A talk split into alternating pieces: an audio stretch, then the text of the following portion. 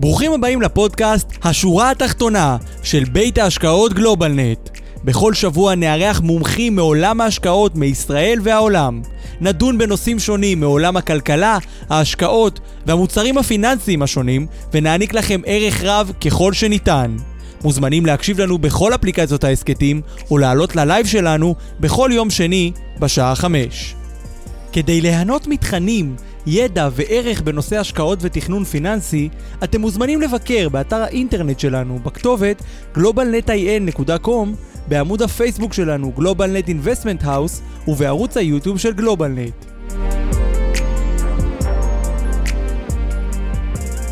שלום לכולם וברוכים הבאים לשורה התחתונה, פודקאסט ההשקעות של גלובלנט. כיף גדול שכולכם כאן איתנו לפרק נוסף, פרק מספר שמונים, והיום אנחנו הולכים לדבר על נדל"ן, ולא סתם על נדל"ן, אנחנו הולכים לדבר על דיור נתמך, ואיך בדיוק ניתן להרוויח מהמחסור בדיור נתמך, ובכלל אנחנו הולכים לעשות היום סקירה של שוק הנדל"ן בעולם, ולהציג קצת הזדמנויות שיש בשוק הנדל"ן, ובפרט את ההזדמנויות שאנחנו מעורבים בהם בשוק הדיור הנתמך בבריטניה. אז ברוכים הבאים לפרק שמונים.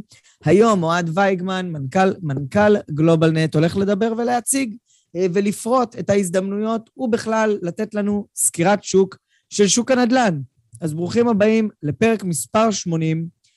כיף גדול שאתם כאן איתנו ואנחנו מתחילים. רגע לפני שנתחיל, חשוב לי להדגיש ולציין כי אין בתוכן הוובינר או הפודקאסט להוות תחליף לייעוץ או שיווק פנסיוני או שיווק השקעות שמותאם לצרכים שלכם. הוובינר הוא לא המלצה בנוגע, בנוגע לכדאיות השקעה במוצר כזה או אחר, ואין לראות בוובינר הזמנה או הצעה לביצוע פעולה במוצר פנסיוני או פיננסי כזה או אחר. המידע המוצג הוא לידיעה בלבד ואינו מהווה תחליף לייעוץ המתחשב בנתונים ובצרכים של כל אחד ואחד מכם. על זה אני, אנחנו תמיד ממליצים לפנות לאיש מקצוע, לפנות אלינו. אז ברוכים הבאים לפרק מספר שמונים, שמונים פרקים, והיום אנחנו נדבר על הדיור הנתמך בבריטניה. אז ערב טוב לכל הצופים שלנו, ערב טוב לרן ורינה ואורי, זאבה, רפאל, אורן, ג'ק, חיים, דוד, דן, בני, אלון, הרבה מאוד חברים טובים וחלק גם חדשים. שי פה איתנו, אמיר, שני, נעמה, לאה, הרבה מאוד אנשים טובים, אז ברוכים הבאים. אנחנו במתכונת של וובינר לייב, זאת אומרת שברגע זה ממש חלקכם צופים בנו בלייב, אם זה דרך הזום או דרך עמוד הפייסבוק שלנו, ולאחר מכן ההקלטה עולה ליוטיוב, ככה שיכול להיות שאתם צופים בנו בווידאו דרך היוטיוב, וגם לאפליקציות העסקתים, ככה שאנחנו גם בפודקאסט שבו אתם יכולים מדי שבוע להקשיב להקלטות שלנו, ואולי חלקכם מקשיבים עכשיו להקלטה, למרות שזה לא עכשיו, זה בהמשך, כי עכשיו אנחנו בלייב, וכל מי שצופה בנו עכשיו, אם זה בזום או אם זה ביוטיוב, סליחה, בפייסבוק, מוזמן כמובן להגיב, להעיר הערות, לומר את דעתו. אנחנו תמיד שמחים לייצר דו-שיח תוך כדי הוובינר.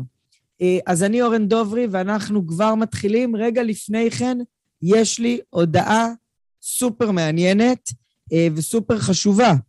החל מהשבוע הבא, שימו לב, השורה התחתונה עוברת לשבע בערב. אנחנו כבר לא נהיה בחמש כמו שאנחנו רגילים, אנחנו נופיע בשבע. אני מקווה שזה יותר נוח. מהבדיקות שאנחנו עשינו, הרבה מהצופים שלנו היו מעדיפים שזה יעבור לשבע. אני מתנצל מראש ממי שמאוד אהב את השעה חמש. הנה, רן כותב, אני בשבע כבר ישן. אבל בכל מקרה, אנחנו מעבירים את הוובינר לייב לשבע. שבוע הבא אנחנו הולכים לה, לה, להארח כאן את טדי לין, מנכ"ל מיטב דש גמל ופנסיה, ואנחנו הולכים לדבר על לאיפה המוסדיים משקיעים. אנחנו הולכים לעשות סקירה של ההשקעות של המוסדיים, לפרק שקוראים לו ללכת אחרי המוסדיים, ובעוד שבועיים אנחנו בפאנל מיוחד ויוצא דופן, הישר מאוקספורד, אנחנו בסמינר לאנשי מקצוע באוקספורד, ואנחנו נקיים סמינר מאוקספורד, קוראים לזה הסודות הפיננסיים מאוניברסיטת אוקספורד, ואנחנו נדבר על מה לומדים היום מתכננים פיננסיים, מהם המגמות היום שיכולות להשפיע באופן ישיר על תיק ההשקעות שלנו. בעוד שלושה שבועות אנחנו נערך לכאן לנר ראשון את דוקטור בועז ברק, ואנחנו נדבר על נס פח השמן, או במילים האחרות, שוק האנרגיה לאן, אנחנו נזכור את שוק האנרגיה ולאן הוא הולך, גם בעולם השכיר, גם בבורסה וגם אולי מחוץ לבורסה. אז זה מה שיש לנו בהמשך נובמבר, בשבע בערב, עכשיו חמש, משבוע הבא, בשבע בערב. אז uh, אתם עוד תקבלו על זה פמפומים כדי שתזכרו uh, ששבוע הבא, שבע בערב. זהו, אני אמרתי את שלי, ועכשיו בוא נעלה את אוהד. יש לנו היום שעה שלמה עם אוהד, סקירת שוק הנדל"ן. שלום אוהד וערב טוב. ערב מצוין, מה שלומך? בסדר גמור, יופי. שומעים אותך מעולה קודם כל. נהדר, חשוב. חשוב מאוד. כן. אז ערב, אתה, אתה זוכר מתי, לאיזה שעה השורה התחתונה עוברת? שבע בערב, אני לא יכול לשכוח. שבע בערב, בכל יום שני, לשם אנחנו עוברים. אבל שעת היום... הקהל צריך לומר, אתה יודע. כן, נכון, נכון. זו דרישת הקהל, קיבלנו את זה מלא מעט צופים, נכון. שאמרו שהם מקשיבים להקלטות, כי חמש זה מוקדם להם. אז, אז אנחנו עוברים לשעון חורף. הגיע הזמן. הגיע הזמן. אז באמת יש לנו חודש מאוד מאוד עמוס. תגיד לי, לאוקספורד הזמנת את כולם? לצפות בטוח. בעוד שבועיים אנחנו נהיה פה בפאנל מיוחד מאוקספורד. אז לא לוקחים את כל המאזינים לאוקספורד, זה מה שאתה אומר. לוקחים את האוזניים, אתה יודע. לוקחים את האוזניים וזה יהיה מוקלט. גם זה בסדר. נכון, נכון, נכון. מה שכן, עוד משהו שמגיע מהקהל אוהד, מאוד מאוד אוהבים לשמוע אותך מדבר, למרות שאנחנו אוהבים לארח תמיד אה, אנשי מקצוע, אה, אין מה לעשות, אתה האנליסט הפנימי שלנו, אה, והקהל מבקש לשמוע אותך מדבר על נדל"ן, ולכן שתדעו חבר'ה, רוב הפרקים שלנו נולדים ממיילים והודעות שאנחנו מקבלים ומבקשים מאיתנו נושאים מסוימים, אה, ולא פעם ולא פעמיים מבקשים לנו להרחיב, בנושא אה, הדיור הנתמך הוא בכלל הזדמנויות נדל"ן, אז הנה הגיע הרגע. אוקיי, okay, אז אה, נתחיל. אה, דיור. חברים, אני חושב שאין נושא כל כך חם, כמו נושא הדיור. בשבוע האחרון אה, אה, התבשרנו בישראל על אה, תוכנית אה, טיפול בעליית אה, מחירי הדירות, ונראה כאילו, ישראל נמצאת באיזושהי אי קטן שייחודי, שרק אנחנו פה נאבקים במחירי הדיור וכל העולם נמצא במקום אחר, אז היום קצת להיכנס לפרופורציה, מה שנקרא ספוילר, אנחנו לגמרי, אבל לגמרי לא במקום שהתפרצות יחידים, אלא חלק מהעולם כולו, ואנחנו נדבר על מה קורה בישראל כמובן, מאוד מעניין, אנחנו חיים פה, חלק מהצופים, מהמאזינים כנראה יש להם בית, או שתיים או שלוש, משקיעים בתחום הזה וכן הלאה, כך שמאוד מאוד מעניין אותנו לגבי הנכסים שאנחנו מחזיקים, מה קורה בישראל עד עכשיו, ומה צפוי לנו כנראה בהמשך, ועם זאת, גם חשוב מאוד מאוד מאוד להסתכל בפריזמה רחבה יותר, ולראות איך אנחנו ביחס לעולם. ספוילר, לא מי יודע מה אה, עליות, יש מאזורים ומקומות אה, בעולם שחווים את המשבר הזה, ב... ואפשר להגיד משבר, אני חושב שאפשר כבר להגיד את המילה משבר, משבר הדיור, לא רק בישראל, אפילו ישראל קטנה ביחס למה שקורה בעולם, אז נתחיל, אבל קודם כל כאמור ישראל, אז בשנה האחרונה פחות או יותר, כמעט שנה, כי אנחנו כרגע בנובמבר ויש לנו נתונים עד ספטמבר, אז מדד מחירי הדיור, שגם רשום פה, אינו נכלל במדד המחירים לצרכן, מכיוון שבמדד המחירים לצרכן, אנחנו רואים רק מה שנקרא שירותי דיור, שירותי דיור זה הסחירות, ועלויות הדיור העקיפות לסחירות, לעלות הישירה של הדיור. כך שהמחיר של הדירות עצמם שעלה בשנה האחרונה ב-תשע נקודה שתיים אחוז, ותכף נדבר על הקצב קצת קדימה, ומה צפוי לנו בהמשך, אז למדד עצמו, למדד המחירים לצרכן, אנחנו רואים תרומה של אחד נקודה תשע אחוז. המשמעות היא שנפתח פעם נוספת הפער בין מחירי הסחירות למחירי הדירות עצמם. בפועל המשמעות היא שהתשואה השוטפת על אה, אה, הסחירות שמקבל משקיע מהדיירים שלו יורדת, בעוד שרווח ההון עולה. אבל כאמור לאורך זמן, פער גדול מדי בין שווי לבין התמורה, התמורה השוטפת, פער כזה צריך להיסגר. זה מאוד מזכיר את כל מה שאמרתי בעבר.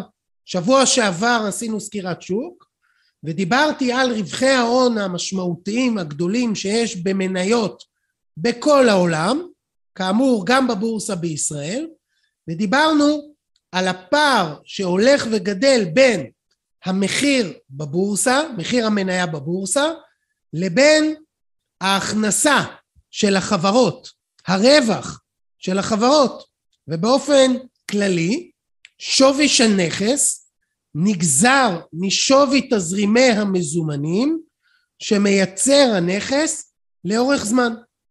ושווי תזרימי המזומנים שכאמור בחברות זה רווח, אפשר להגיד התזרים, אבל הוא מקורו ברווח, לא ניכנס עד הסוף לפרטים, אבל מקורו ברווח. בנדלן המקור הוא הסחירות, וכמו במניות שאנחנו רואים פער גדול בין מחיר החברה לרווח שלה, גם פה בדיור, בכל העולם, לא רק בישראל, אנחנו רואים פער גדול בין המחיר לבין היוון תזרימי המזומנים. היוון תזרימי המזומנים, המחיר שנגזר ממנו בעצם לא השתנה בהרבה, אבל המחיר בשוק השתנה. למה הדבר הזה קורה? קודם כל הוא קורה בגלל הריבית, ותכף נחזור לעניין הזה. אבל אמרתי, בוא נראה קצת קדימה. כי אם אנחנו אומרים שעד אוגוסט, אפילו ספטמבר, תשע נקודה שתיים אחוז עלייה במחירי הדיור overall ישראל, אז אנחנו רואים שהקצב כל הזמן גדל, מחודש לחודש, אנחנו רואים שהקצב גדל, כלומר, כבר עכשיו אנחנו רואים שהקצב הוא גבוה יותר. אנחנו מניחים על פי הקצב שהעלייה קדימה כבר בקצב שנים עשר אחוזים בשנה, וזה כבר, ספוילר, מתקרב לחלק המדינות, חלק מהמדינות בעולם, וזה קצב שהוא כבר אה, ב- ב- מאוד מאוד מאוד מאוד אה, אגרסיבי, וכאמור הקצב הזה עוד קטן ביחס לחלק מהמקומות בעולם. אז אה, מצד אחד, זה תורם למדד המחירים לצרכן, אבל כל עוד אין סגירה של הסחירות למחיר, ופה הסגירה פה היא מאוד מאוד מאוד איטית, אז אנחנו רואים פה בעיה שלאורך זמן יש פה דילמה, או שהריבית תעלה ויסגר הפער, או שאנחנו באמת, אפשר לומר, התפתחות של בועה. וכיום עוד לא ניתן לומר שיש פה בועה, מכיוון כמות העסקאות גדלה בצורה מאוד מאוד משמעותית. פה אנחנו רואים בישראל את כמות העסקאות גם של הדירות החדשות וגם יד שנייה, אבל הסיפור פה הוא דווקא הנושא של הדירות החדשות ושל המשקיעים, כי זה השינוי העיקרי שקרה בחודשים האחרונים, ופחות פחות מנושא יד שנייה, ותכף נראה נתונים שמחזקים גם את האמירה הזו. אז קודם כל בוא נראה את מחירת הדירות יד שנייה. אז אנחנו רואים פה בניקוי המחיר למשתכן, עלייה משמעותית תלולה גם בניקוי המחיר למשתכן, זה אומר שהמחיר למשתכן עצמו הוא לא הסיבה לעלייה, ובנושא של הדירות החדשות, סך הכל הדירות החדשות, כלומר בפועל כולל המחיר למשתכן, אנחנו רואים פה את קצב העלייה שאנחנו מדברים, שכבר מגיע ל-שנים עשר אחוז, קצב של שנים עשר אחוז בשנה, שהוא מאוד מאוד מאוד אה, תלול. כשאנחנו מסתכלים לעומק על מספר העסקאות, שנה אה, אה, קדימה, אה, ומנסים להגיד איפה אנחנו רואים את ההתפתחות, אז אנחנו ממשיכים לראות שוק של דירות חדשות חזק מאוד, ושוק של דירות יד שנייה שקצת התמהמה, ועכשיו מתחיל התמהמה כמובן מהקורונה, כן? רואים שהוא בעלייה, אבל דווקא הוא היה באיזשהו לג על הדירות החדשות, ועכשיו מתחיל להתעורר גם השוק, השוק הזה. מבחינת המחיר הממוצע, כאמור אנחנו רואים עלייה מאוד מאוד מאוד משמעותית במחיר עצמו מן הסתם, לכיוון כבר כמעט שני מיליון שח לדירה ממוצעת, וזה כמובן לאוכלוסייה של הצעירים לא פשוט, לא פשוט להתמודד עם העלייה האחרונה. הצעירים ישבו על הגדר תקופה מאוד מאוד מאוד ארוכה, אפשר לומר אפילו שנתיים שישבו על הגדר, למעט המחיר למשתכן ששם הייתה בהחלט פעילות ערה של אה, אה, זוגות צעירים, אבל למעט המחיר למשתכן, מי שלא הצליח להשיג דירה במחיר למשתכן ישב על הגדר הרבה מאוד זמן. ומה שראינו השנה, אפילו סוף שנה שעברה, שאותם זוגות צעירים יורדים מהגדר. הם היו הראשונים שירדו מהגדר. אחריהם הצטרפו המשקיעים, כשהייתה ירידה של מסה רכישה. ואפשר לראות את זה בצורה מאוד מאוד מאוד ברורה, בשקף ה, שרואים, מאזיני הפודקאסט לא רואים, אז נגיד להם שמה שאנחנו רואים, זה אנחנו רואים באמת ממאי עשרים, ששם אנחנו רואים קודם כל את הזוגות הצעירים חוזרים לשוק, ומיד אחריהם, מיד אחריהם עם הורדת מס הרכישה, רואים גידול מאוד מאוד משמעותי בדירות שנרכשו להשקעה.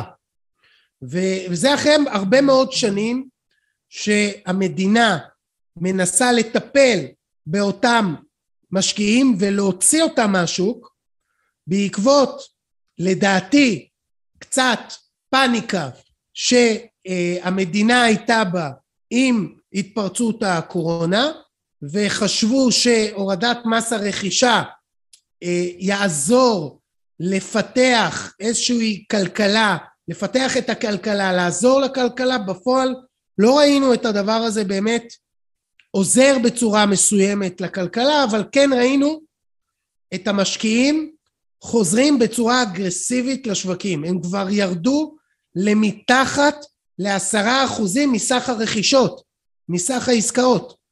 והנה הם חוזרים וחוזרים ביתר סט, וכבר הם מעל עשרים אחוז. זו עלייה מאוד מאוד משמעותית, ובדיעבד אני בטוח שמשרד האוצר מצטער על אותה הורדת מס הרכישה. כאמור, כבר עכשיו מס הרכישה עולה,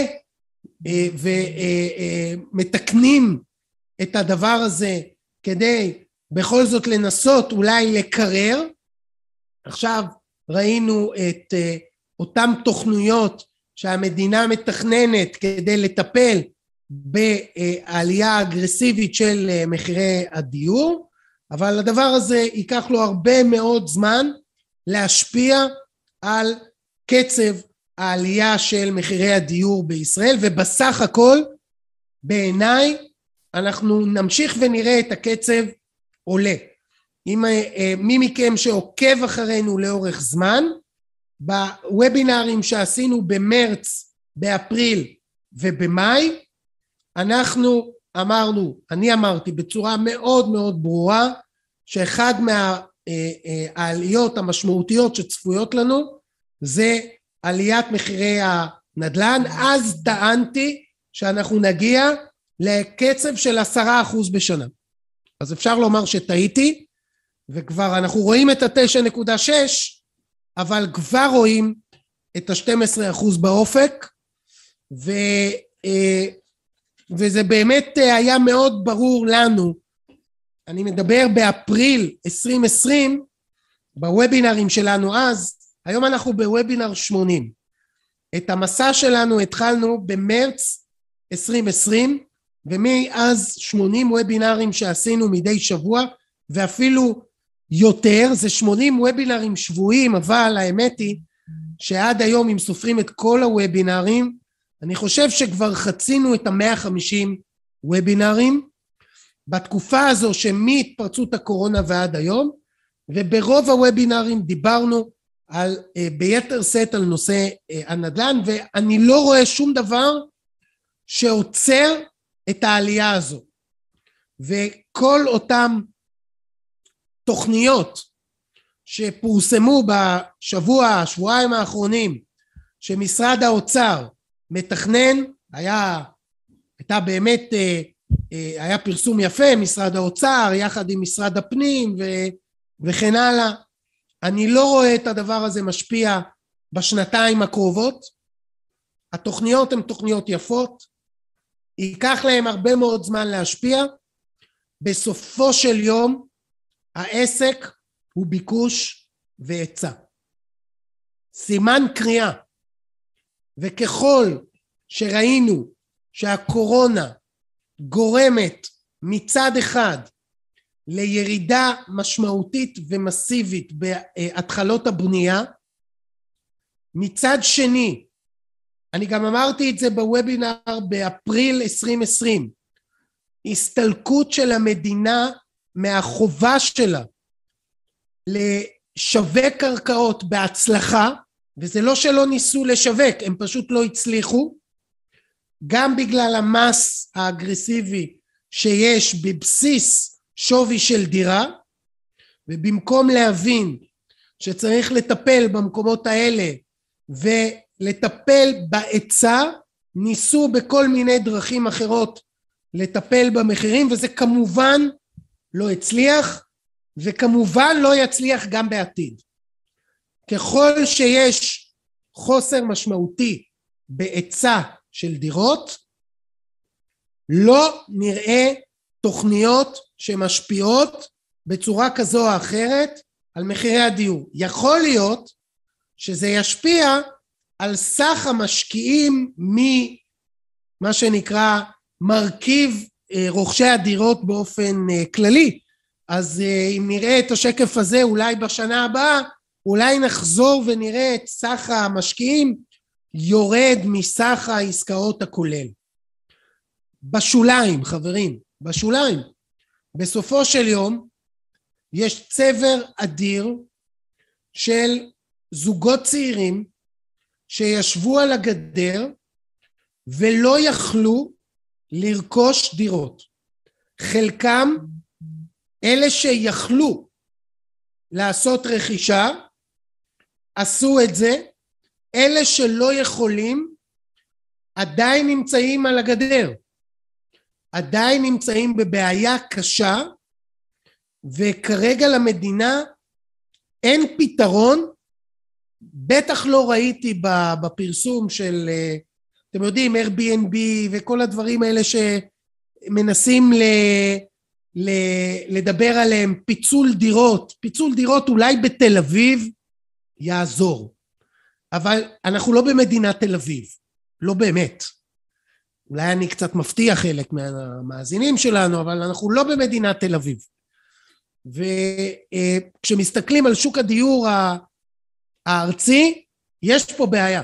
יש פה בעיה של היצע, יש פה בעיה שמשרד הפנים לא מצליח להילחם בשלטון המקומי, ולהכריח את השלטון המקומי לייצר היצע שהוא יציב לאורך זמן. רק בנייה של מעל שישים אלף דירות בשנה יתחיל לעשות שינוי במחירי הדיור. ועד שלא נראה את הדבר הזה קורה, כל השאר זה דיבורים. וזה מה שאנחנו מקבלים כרגע בעיקר. כל מיני הצהרות ודיבורים ו-Airbnb ופיצול דירות וכל מיני טריקים ושטיקים שרחוקים מלעזור במשהו. אז זה לגבי אה, אה, הדבר הזה.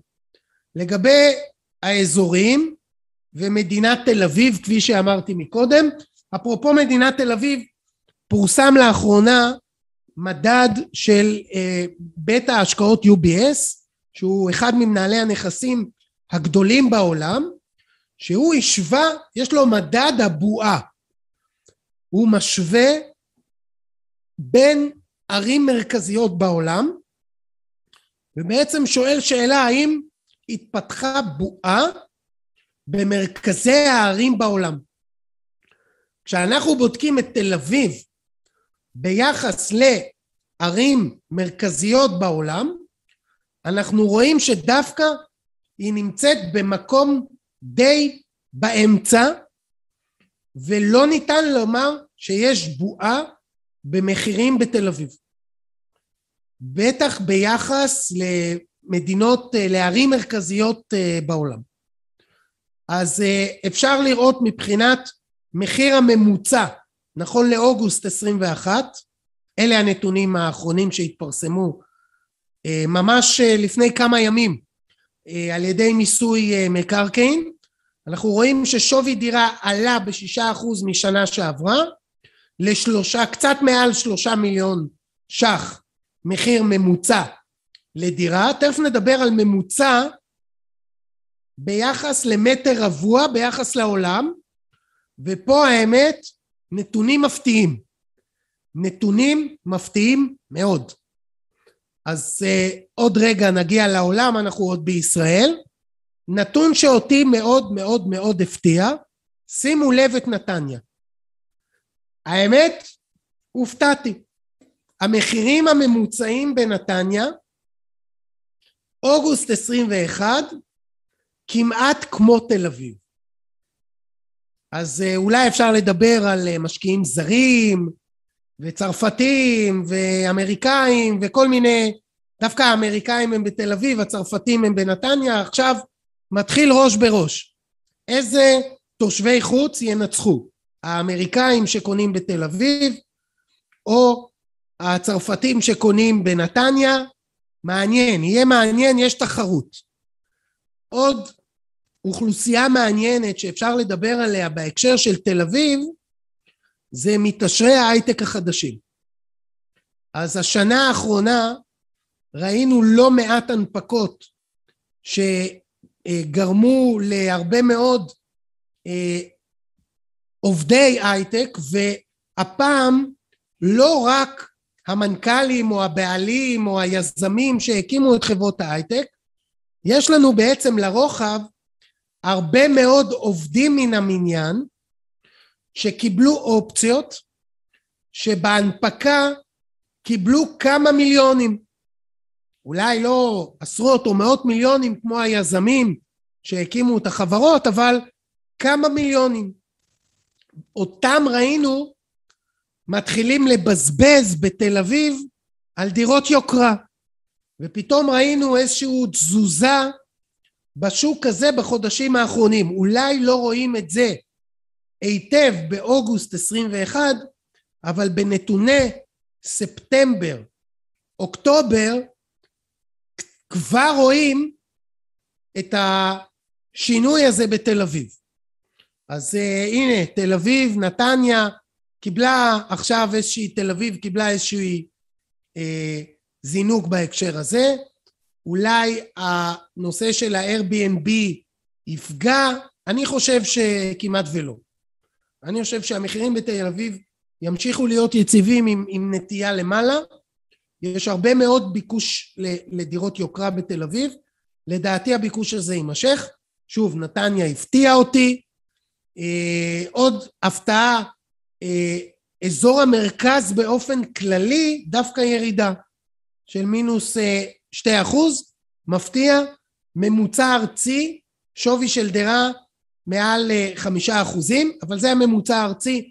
כשמסתכלים כאמור על מדד מחירי הדיור הכללי, ראינו תשע נקודה שש אחוז, אני מזכיר, עם קצב של קדימה, שנים עשר אחוז בשנה.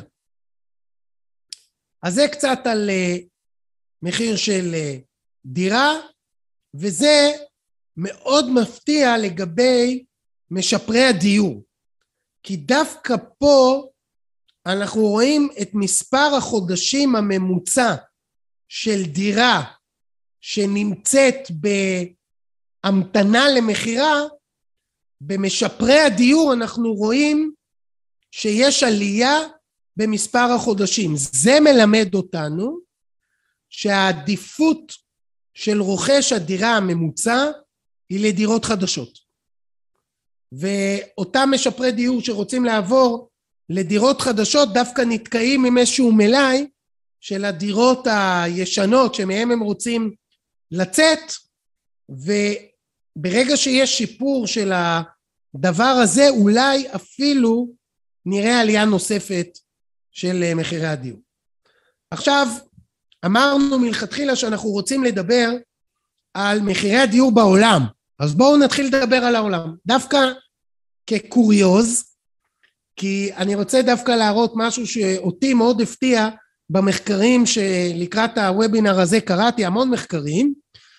אז השקף הזה תפס אותי, כי תכף נראה נתונים שבהם העולם עוקף את ישראל בסיבוב, ממש בסיבוב. כלומר, ספוילר, העולם מבחינת מחירי הדיור בכללי עלה הרבה יותר מישראל. אממה, כשמסתכלים בראייה של עשור אחורה, מדינת ישראל מקום ראשון בעולם, כמובן כשמסתכלים על מדינות או מדינות ה-או אי סי די, אנחנו לא מדברים על מדינות באפריקה או מדינות קטנות בכל מיני מקומות, מדובר על המדינות הגדולות יחסית, מדינות גדולות בעולם.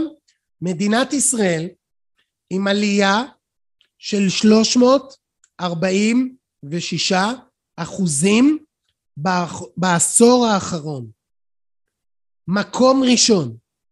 מקום שני שוויץ, מקום שלישי גרמניה, כל השאר הרחק מאחור, מקום רביעי בלבד, ארצות הברית, ואחר כך אנחנו רואים אה, הונגריה ועוד כמה מדינות ליד ב- באירופה, מזרח אירופה, יפן, אנגליה. אז זה בראייה, צרפת, זו בראייה של עשור אחורה, מדינת ישראל נתנה קפיצה מאוד מאוד מאוד משמעותית.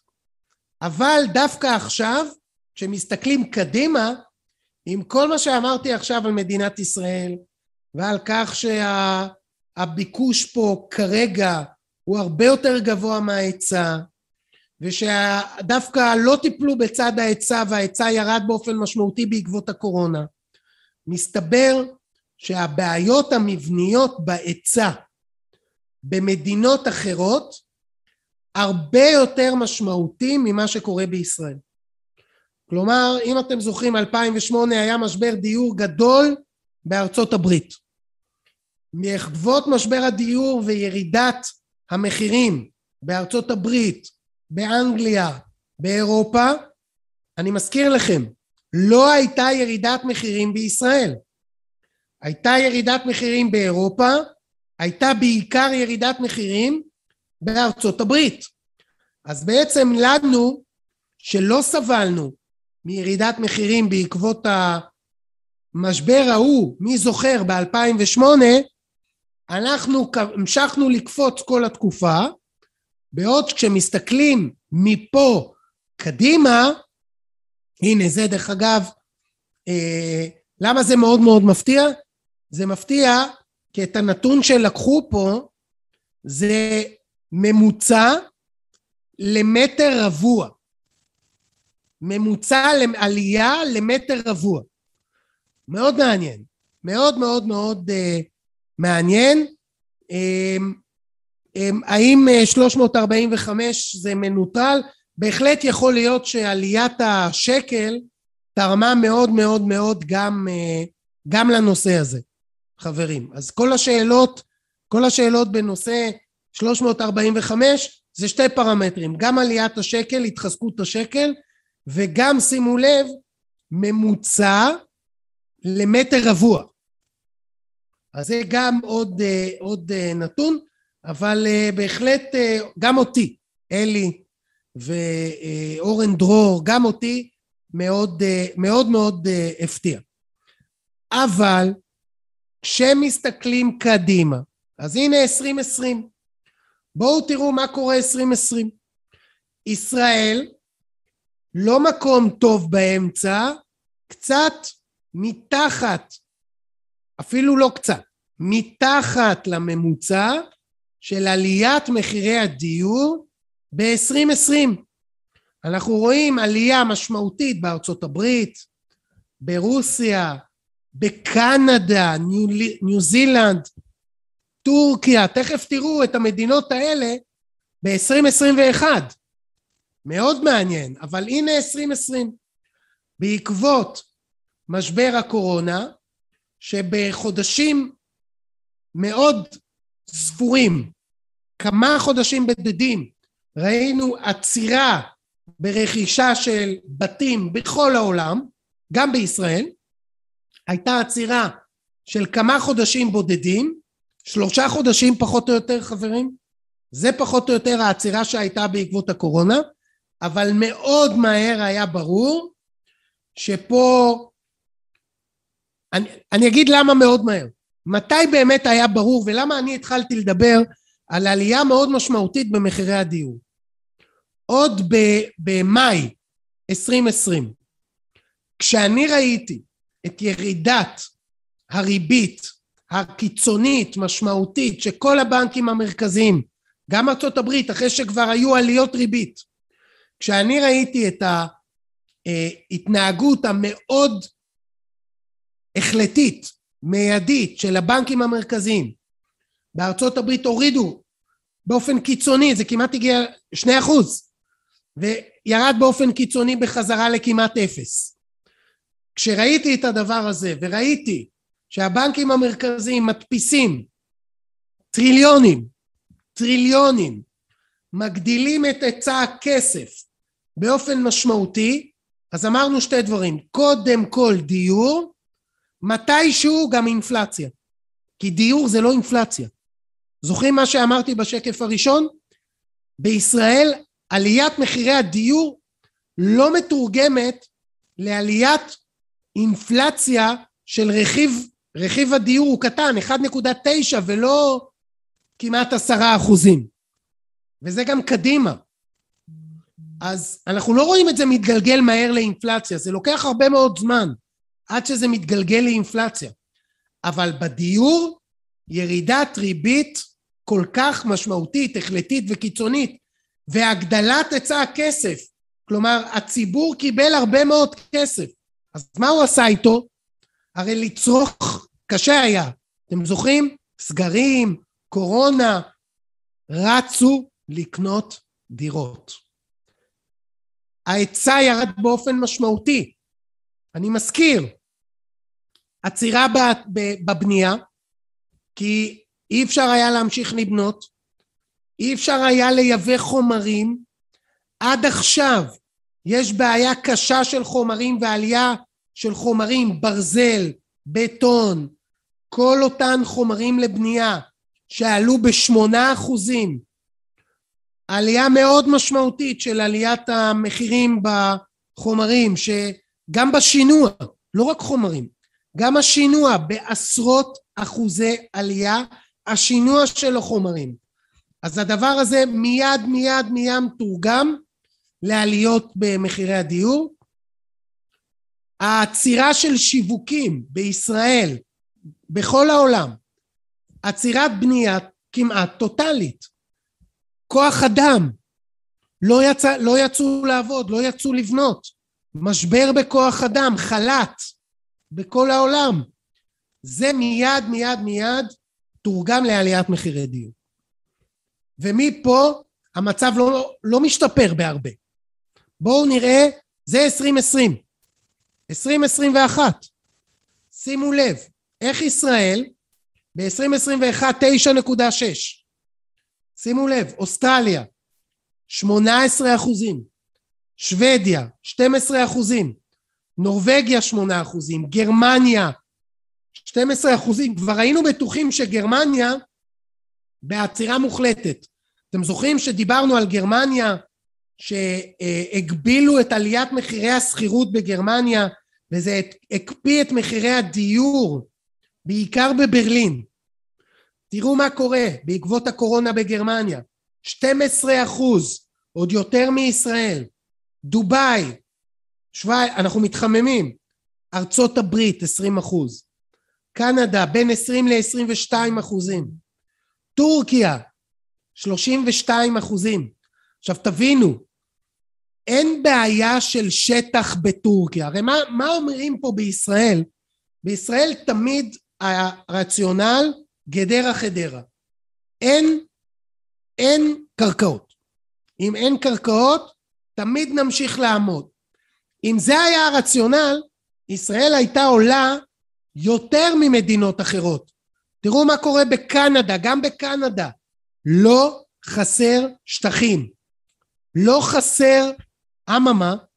אמרנו, ההיצע ירד באופן משמעותי בכל המדינות. דרך אגב, באופן מסורתי, ארצות הברית, קנדה, בריטניה, יש אה, אה, חוסר של התחלות בנייה שהוא עשרות שנים אחורה. עשרות שנים אחורה. בשנות התשעים שבישראל בנו בזכות העלייה, אתם זוכרים סוף שנות התשעים? טנקרים וכל הדברים האלה, אריאל שרון, ששלח לבנות בכל מקום, הייתה פה בנייה מסיבית. זה לא היה בארצות הברית, לא היה באנגליה, לא היה בקנדה, בהרבה מאוד מדינות זה לא היה. לאורך עשרות שנים, ההיצע במדינות האלה היה הרבה יותר קטן. דבר נוסף, למה, זה, למה בעצם ההיצע היה קטן? כי לא היה נהוג במדינות האלה לרכוש דירות. החלק שקנה את הדירות היה מינורי ביחס לישראל. בישראל דירות בבעלות זה שמונים אחוז מהאוכלוסייה. בארצות הברית, באנגליה, זה עשרים, בין עשרים ל-שלושים אחוז. זה לא נהוג לקנות דירות. הקורונה גרמה לאנשים לשנות לאיזשהו סוויץ', ופתאום הבינו שהבית, הקירות שלי חשובים, כי אני הרבה זמן בבית, הייתה יציאה מסיבית מהערים המרכזיות, ממרכזי הערים, לכיוון הפריפריה, לכיוון בתי קרקע. אם מסתכלים על ארצות הברית, מה שאנחנו רואים, עיקר העלייה במחירי הדיור, זה בבתי קרקע. זה עיקר העלייה. פחות בבניינים גבוהים, אלא הקורונה סחבה מהבניינים הגבוהים לקרקע, גם בישראל, אבל הרבה יותר חזק ראינו את זה במדינות האלה, ומכאן אנחנו רואים את ה... נקרא לזה שינוי הביקוש המבני של מחשבה, של פסיכולוגיה מאחורי הרכישה של אה, אה, דירות או בתים, והדבר הזה השפיע בצורה הרבה הרבה יותר חזקה ברוב העולם, הרבה הרבה הרבה יותר מישראל. אז כשאנחנו מדברים על גדר החדרה, ואנחנו מדברים על זה שלא בונים, וכשאנחנו מדברים על משבר דיור, אז משבר הדיור בעולם הוא הרבה הרבה הרבה יותר קיצוני ממה שאנחנו רואים בישראל, ולכן למרות שכמו שאמרתי מקודם, נמשיך לחוות עלייה של דיור בישראל, לטעמי נמשיך לחוות אותה בעולם בקצב יותר גבוה מאשר ישראל. אז רואים את העלייה התלולה מאוד בארצות הברית, רואים את הירידה ב-אלפיים ושמונה, אבל שימו לב, כמה שהייתה ירידה, אתם זוכרים? רחובות שלמים בארצות הברית שנזנחו, ערים, ערי רפאים בארצות הברית, בעקבות המשבר ב-אלפיים ושמונה, אלפיים ושמונה, אלפיים ותשע, ערי רפאים, ערים שלמות. אז הנה תראו את הירידה, העלייה הרבה יותר תלולה מאותה ירידה שהייתה אז במשבר הגדול, שהיה משבר דיור ענק עצום בארצות הברית. תראו איזה עלייה תלולה וחדה במחירי הדיור בארצות הברית, כאמור בעיקר בנגזרת הבתים, בעיקר. אז זה מחירות בתים בארצות הברית, מאוד מאוד מאוד משמעותי, עלייה קיצונית ב-עשרים, תחילת עשרים ואחת הייתה איזושהי התמתנות, והנה אנחנו כבר במתווה עלייה מחודש. אז זה מחירת הבתים בארצות הברית, וזה, זוכרים מה שאמרתי על הריבית? זה המשחק. שימו לב, ירידת מחיר הכסף, תסתכלו מ-אלפיים ושמונה עשרה, ועד עשרים עשרים ואחת, גם היום, ירידת מחיר הכסף, המשכנתאות, היא זו שהחזירה את העולם. זה, ואמרנו, היצע הכסף, קיבלו הרבה מאוד כסף, היה מאוד זול לקבל משכנתאות. כן צריך לומר שאנחנו לא רואים את ההשתוללות שהייתה טרום אלפיים ושמונה. כלומר, למרות שמחירי האשראי מאוד, מאוד, מאוד, מאוד זולים, שוב, זו הריבית שירדה והורידה באופן קיצוני את עלות מימון הבתים, המשכנתאות, אז אה, למרות זה, אה, אה, אנחנו פה באמת אה, רואים השפעה קיצונית של אה, העלות, עלות המימון על מחירי הדיור. ואני חושב שזה המשחק. זה בעצם הסיפור מאחורי הדברים. ולכן נשאלת השאלה, שתכף ננסה לעלות עליה, מה יקרה בעליית הריבית? אז הנה קצת לגבי בריטניה, כל בריטניה הגדולה, אז בריטניה הגדולה בעלייה של עשר נקודה שש, קצת מעל ישראל, קצת מעל ישראל, שונה המקומות השונים, סקוטלנד מעל שישה עשר אחוז, קצת שונה בחלק מהמקומות, אבל בממוצע עשרה, מעל, מעל עשרה אחוזים בבריטניה. אז זה השורה התחתונה, זה קורה בעיקר בגלל הריביות, שירדו בעקבות המגפה, וההיצע, אמרנו, התחלה, הירידה בהתחלות הבנייה, כן צריך לומר שזה עולה יותר בעולם, גם בעקבות הצורה שנותנים משכנתאות. השיטה בישראל היא מאוד מאוד מאוד שמרנית ומגבילה, בעוד שבעולם, לדוגמה באנגליה ובארצות הברית, השיטה היא הרבה יותר פתוחה, ומכאן גם הכסף העצום שנשפך על הנכסים למגורים, והעלייה מאוד מאוד מאוד תלולה, אפילו ביחס לישראל. אז הנה ירידת הריבית בכל העולם, כבר בארצות הברית, מעל שתי אחוז, כבר ירדנו לאפס, אירופה באפס, ישראל באפס, חלק מהמדינות, שוויץ במינוס. לגבי הפד, כבר, אולי הוא לא מדבר על עליית הריבית, אבל הוא כבר מדבר על הירידה ממדיניות מרחיבה. מה זה אומר? זה אומר שאם היום הוא ממשיך עוד לרכוש אג"ח בשוק, הוא רוכש אג"ח, זה אומר שהוא מקטין את עלויות המימון לטווח ארוך. מקטין, זה מה שראינו במשכנתאות. רכישת האג"ח הקטינה את ריביות המשכנתאות, את זה הוא מדבר להפסיק באמצע סוף שנה הבאה. ברגע שהדבר הזה קורה, זה מיד משפיע על ריביות ארוכות הטווח, על ריביות המשכנתאות.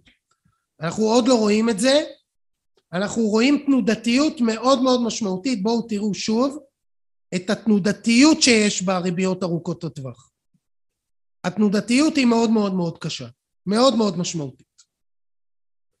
וזה הנושא של עדיין תמיכת הבנקים המרכזיים במקום הזה, והנה אנחנו רואים את עליית הפד, מי החל מ-אלפיים תשע עשרה, שעלה למעל שתי אחוזים, והירידה הקיצונית בעקבות הקורונה.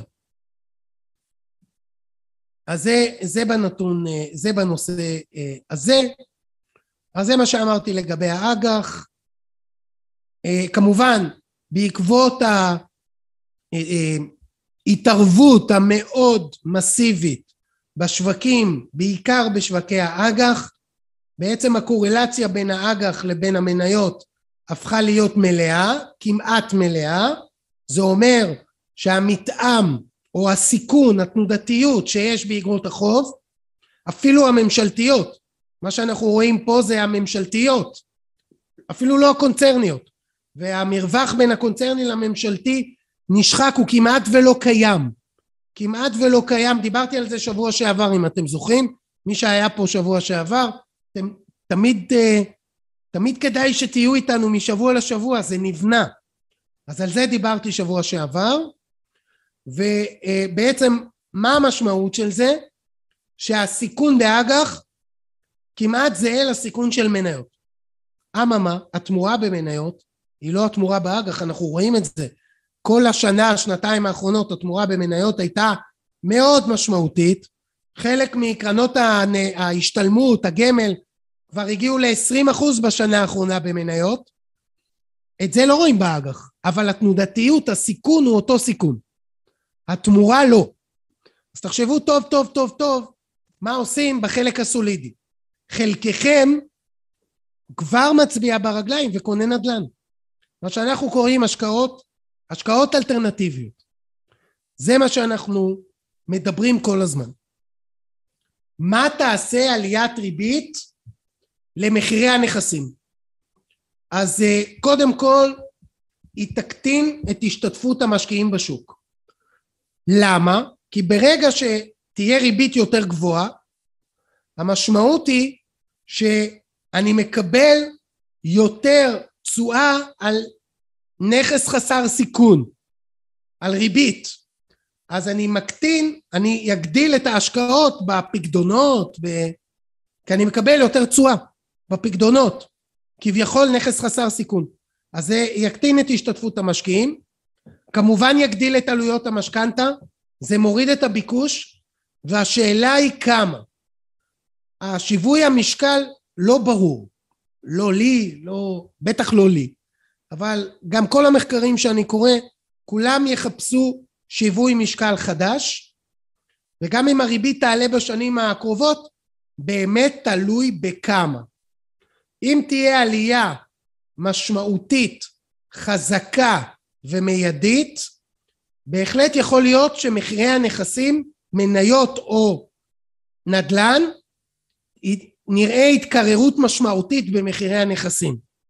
אבל אם היא תהיה הדרגתית ולאורך זמן, יכול להיות שזה יתמוך בהמשך העלייה במחירי הנכסים, גם מניות וגם נדלן. אז איפה יהיה שיווי המשקל אני לא יודע, אבל זה מאוד מאוד תלוי בכמה מהר הריבית תעלה. אז איך משקיעים? תמיד אפשר ללכת לקנות דירות. המשכנתא מאוד זולה, ה... לא יודע כמה היצע עדיין עוד קיים של חדשות, אבל אם כבר, אמרנו מקודם, יש הרבה בעיית שנייה. היד שנייה זה הבא בתור. אז אם כבר ללכת לדירות, לכו ליד שנייה, ובאזורים שבהם הביקוש הוא קשיח, או באוכלוסיות שבהם הביקוש הוא קשיח, למה אני מתכוון? חפשו אזורים שבהם האוכלוסייה גדלה. מה שנקרא follow the money. follow the money זה אומר, תעקבו אחרי האוכלוסייה החזקה. לאיפה שהיא הולכת, שם תמצאו את העלייה הגבוהה ביותר במחירי הדיור. לאורך זמן, זה הכי נכון כשמדברים על השקעה בדיור. לגבי חוסר גדול, אותו דבר. זה הצד השני. אם אנחנו דיברנו על צד הביקוש, follow the money, הצד השני זה ההיצע. הוא מאוד חזק, הוא מאוד קריטי. איפה שראינו פחות מנופים, שם זה האזורים שנרצה להתמקד בהם. ספוילר, יש הרבה מדינות בעולם שפשוט לא בנו בעשרות השנים האחרונות. וכשאני אומר לא בנו, אני מדבר על חוסרים של עשרות אלפים בשנה, שישים ושבעים ושמונים אלף חוסר שנתי.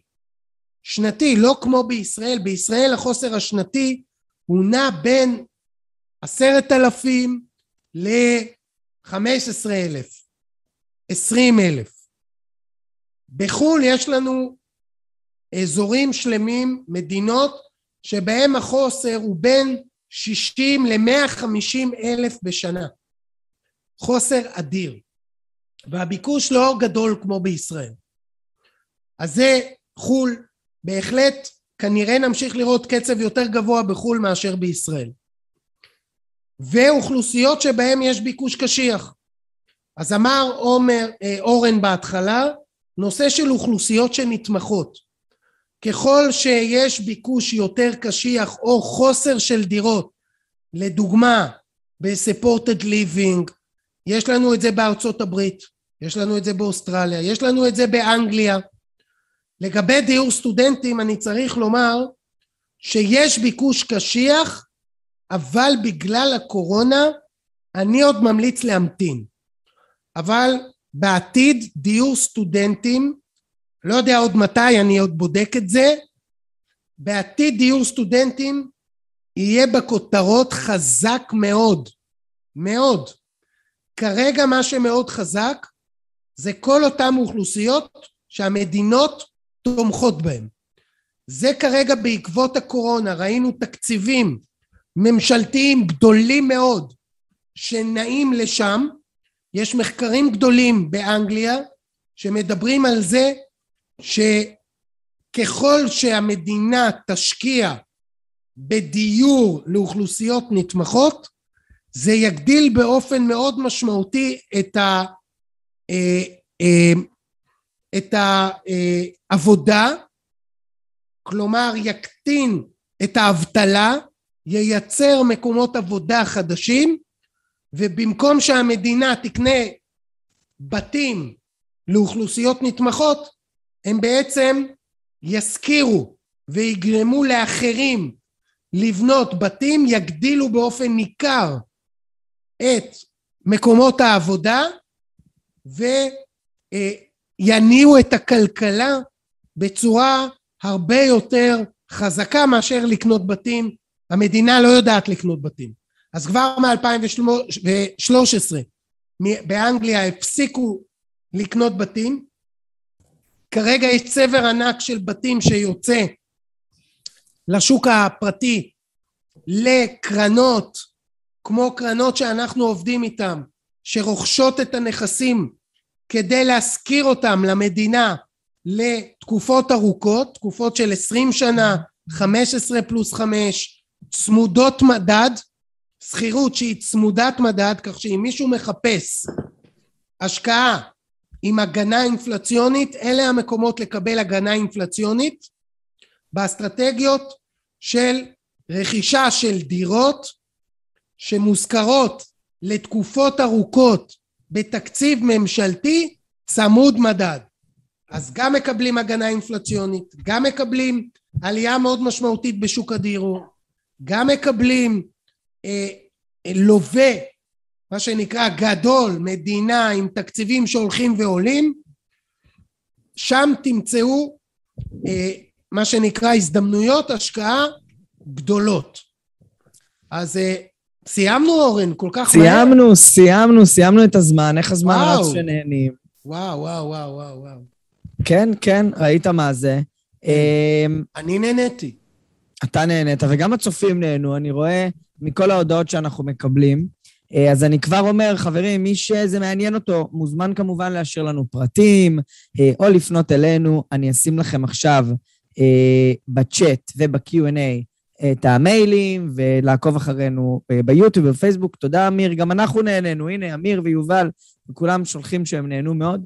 אוהד, תודה רבה על הזמן שלך. חברים, אני רואה פה שאלה, נשמע שיש מתאם בנכסים סחירים ללא סחירים? התשובה היא ממש לא. אבל ממש, ממש, ממש לא. נכון שירידת הריבית, והדפסת הכסף, והגדלת היצע הכסף, קניית האג"חים, ירידת המשכנתאות, גרם גם לעלייה של מניות, וגם לעלייה של מחירי הנדל"ן, אבל מדובר לחלוטין בהתנהגות שונה. שימו לב מה יקרה בירידה. לעתיד לבוא. אז uh, כמובן ששאלות נוספות, uh, ובכלל אם אתם רוצים להתייעץ איתנו, uh, אז אתם מוזמנים לפנות אלינו במייל, המייל uh, מצורף, office at global dot net dot com. יש הרבה שאלות לגבי אינפלציה, שבוע שעבר דיברתי על זה הרבה. נכון. חברים, אז... אתם, אתם יותר ממוזמנים פשוט להגיע כל שבוע. אם תגיעו כל שבוע... או, לת, או לצפות אז, ביוטיוב אז אתם, ובפייסבוק. ביוטיוב, נכון, יש לנו... ובאפליקציות ה... העסקתיים, הכל עולה. נכון. והחל משבוע הבא, בשעה... שבע. שבע. שבע. חברים, אנחנו עוברים, השורה התחתונה עוברת לאחר שמונים פרקים. אנחנו עוברים לשעה שבע, החל מהשבוע הבא אנחנו נהיה כאן. בכל יום שני, בשעה שבע, שבוע הבא אנחנו מארחים כאן את טדי לין, מנכ"ל מיטב דש גמל ופנסיה, על לאן הולכים התיקים המוסדיים. ללכת אחרי המוסדיים, אנחנו הולכים לנתח תיקים מוסדיים. זה יכול להיות מאוד מעניין. מאוד חשוב, מאוד מאוד מאוד חשוב, המגמות שאנחנו מזהים בתיקים המוסדיים, אחרי חמש, שמונה ועשר שנים, מזהים אותם בתיקים שלכם, הפרטיים. אז כדאי להסתכל היום, וזה מלמד הרבה מאוד, מה כדאי לעשות בתיקים הפרטיים. מאוד מאוד מאוד. בעוד שבועיים, אני ואוהד ועוד ארבעים אנשי מקצוע, אני אהיה באוקספורד, ואנחנו הולכים לעשות פאנל מיוחד מאוקספורד, הסודות הפיננסיים של אוקספורד, מה אנשי מקצוע לומדים היום, ואיך זה יכול להשפיע על תיק ההשקעות שלנו. יש לנו סמינר לאנשי מקצוע באוקספורד עוד שבועיים, סמינר מאוד מאוד מאוד מעמיק ומקצועי, למביני עניין בלבד, קבוצה קטנה, חמישים איש. הסמינר הוא למביני עניין, אבל הוובינר, הפודקאסט, הוא לכל אחד. נכון. טוב שאמרת. ובעוד שלושה שבועות, ב-עשרים ותשעה לנובמבר, נר ראשון, ואנחנו הולכים לדבר על נס פח השמן, מה קורה עם שוק האנרגיה. אנחנו נערך פה את דוקטור בועז ברק, לשעבר מבחירי יו בי אס וקרדיט סוויס. אז זה נובמבר. בשעה שבע בערב. נכון. איזה שעה עוד? שבע בערב. שבע בערב, חברים. אז תודה רבה לכל מי שהשתתף איתנו היום. תודה לאוהד, המון המון תודה על התוכן והערך. אני מקווה שלכולם היה מעניין. ונתראה בפרק הבא של השורה התחתונה. בשבע. ביי חברים, תודה רבה. ביי ביי, ביי לכולם. כאן מגיע לסיומו עוד פרק מלא ערך של הפודקאסט, השורה התחתונה, מאת בית ההשקעות גלובלנט. תודה רבה שהייתם איתנו והזנתם לפרק. אתם מוזמנים לבקר אותנו באתר האינטרנט שלנו, גלובל נט איי אל נקודה קום, לעקוב אחרינו בעמוד הפייסבוק שלנו, GlobalNet Investment House, ולחוץ לייק כדי לעקוב אחרינו. כל הפרקים של השורה התחתונה זמינים בערוץ היוטיוב של גלובלנט. להתראות בפעם הבאה.